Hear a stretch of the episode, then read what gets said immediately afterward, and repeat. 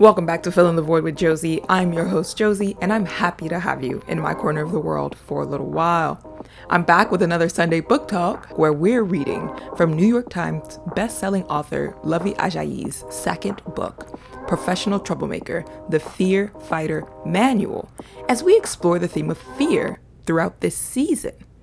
Let's get into the next couple chapters. So, we're discussing chapters 12 and 13 today.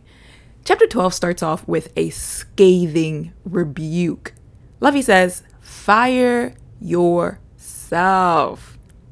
Listen, I feel as if everyone struggles with this idea of control to a certain extent.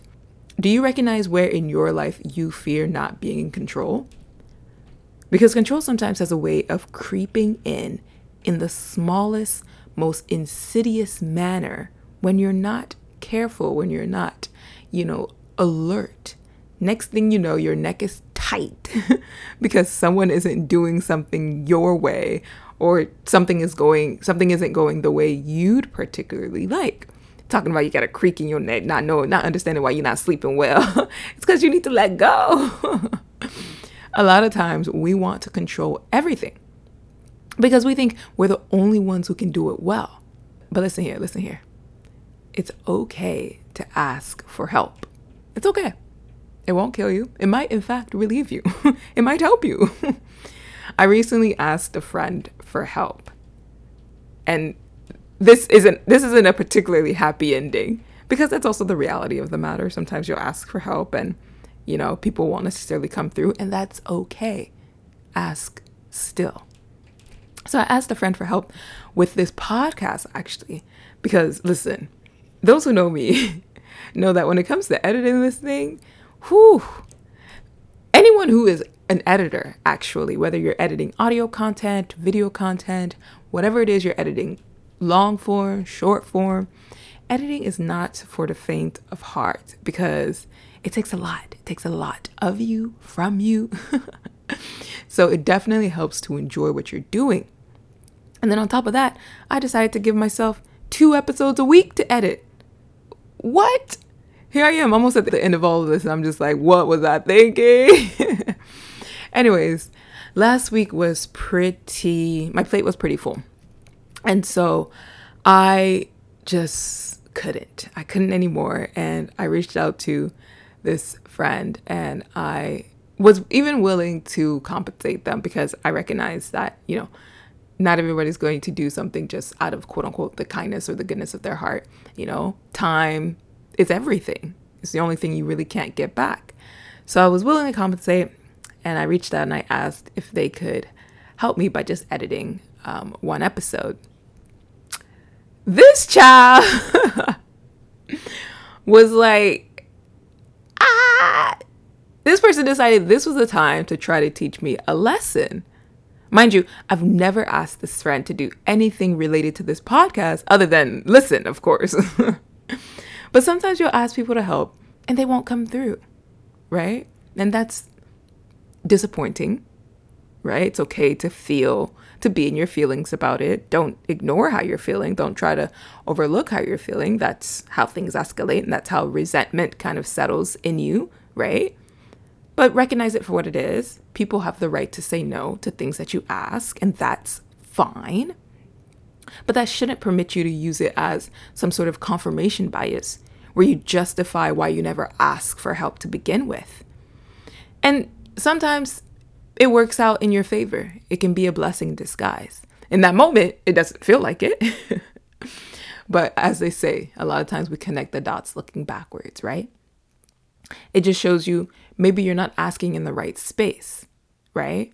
For me, I was thinking, okay, well, there are plenty of people who offer services to edit podcast episodes. And I know that.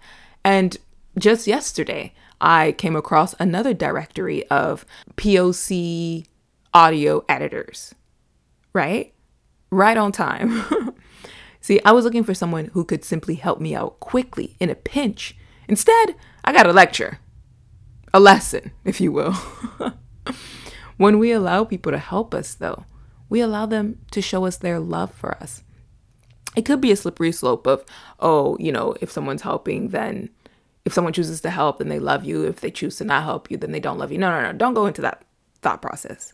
Don't don't let that be what you start to believe. Just allow people to help you because sometimes for them showing love means showing up. I recently came across this Twitter thread where couples were sharing how their significant other has come through for them. One response completely blew me away. The person said, One of the things they love about their person is how they hold them up both physically and emotionally. And for some reason, that really resonated with me. But this can only happen if you open yourself up to it. I'm currently reading myself because I definitely have to work on like opening up or just accepting people's signs of love and seeing that, oh, what they're doing is actually a declaration of how much they care for me, how much they love me. Maybe you see yourself in this as well. Whether personally or professionally, no one should be an island. You don't have to do it all all by yourself. You don't have to do bad all by yourself. If you can, okay, great. But like, uh, are you tired? Are you weary? Allow yourself to rest. okay, you're hearing me say this and you're like, I know I shouldn't be doing everything alone or trying to be everything to everyone. But how do I change this, Josie? Don't ask me. I said we're reading through Luvvie's book. We're reading through her manual, right? She doesn't call her book a manual for nothing. So here's some tips that she shares. She says, create systems that can remove people who very clearly don't need to be around you, right? Look for the people who consistently and repeatedly show up for you and let them in. This is a two step process. You're looking for people who show up, they're consistent, they do it repeatedly. Sometimes they even do it without you having to ask. They're just there. You're like, dang, why you always why you always so close? How you know I needed that? Because they listening, because they paying attention to you, because they care. And now, step two, part two of that is let them in. Let them help. Okay? Second, give yourself grace because you're not going to get it right the first time. When we talk about firing yourself, you're not going to get it right the first time. Hiring other people, you're not going to get it right the first time, right? People will still fail you, and that's not necessarily on you. Give yourself grace in the process. Third, accept that people may fall short. Sometimes it takes, not sometimes, all the times, it takes reflection to see where the gap was. Was it maybe in the direction that you gave that caused them to fall short or not necessarily do the thing the way that you wanted it to come out? Right? Are they, or maybe they aren't actually as skilled as they professed? Or maybe it's something else, right? Take the time to analyze that, reflect on that. Don't overthink it, right? See what you can see what you can find out. Do your best to fill that gap because that's all part of the learning curve. And again, this is personally and professionally, right? This is what we mean by living life.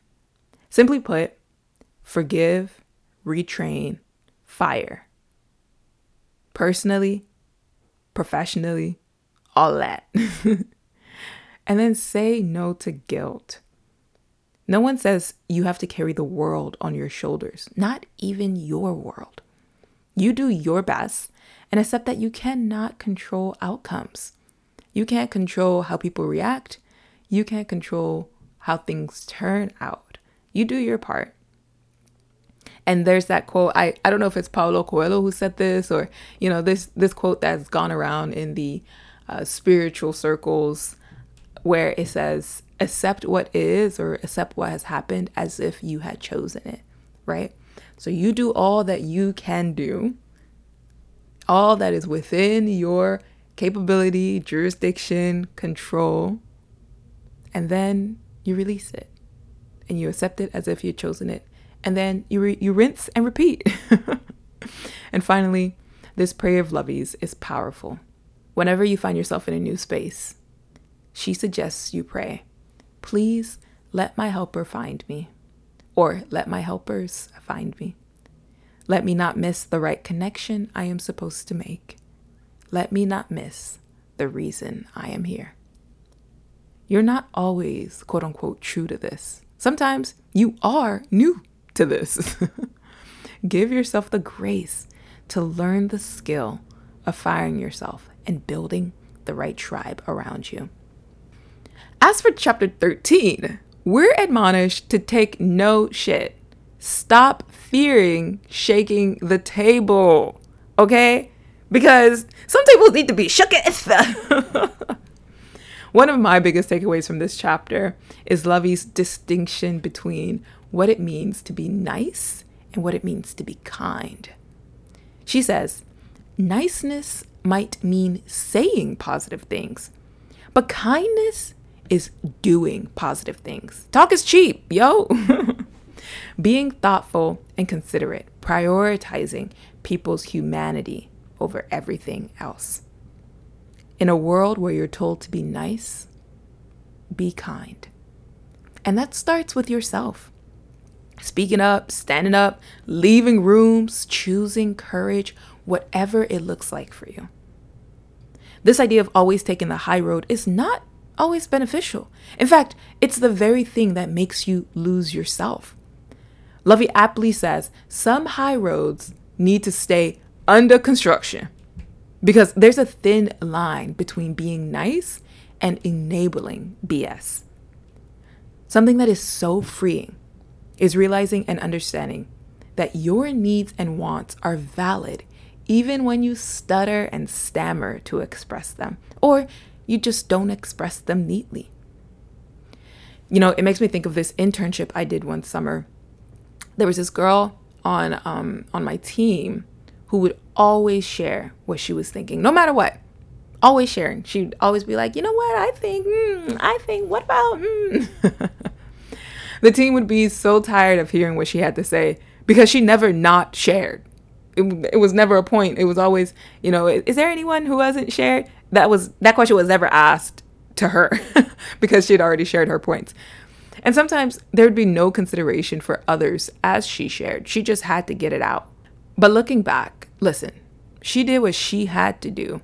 She she decided she wasn't going to just carry the weight of whatever she wanted to share, but she was trying to have the group figure it out together. And I think that's a interesting perspective to have to take on it instead of being like, oh, this person's so annoying. They're always saying this, always saying that. It's like, well, you know, if no one else is bringing anything to the table, at least somebody is, right? It was an interesting lesson for me in speaking up for whatever you want to see, no matter how crazy it may seem, or no matter if you if people perceive it as ah this person's always talking talking talking talking talking this person's never you know making space for anyone else i mean i definitely think it's important to make space for other people to speak but in moments where you realize that no one is speaking speak up or when you even if you think that your idea may seem nonsensical crazy absurd, that's in your head.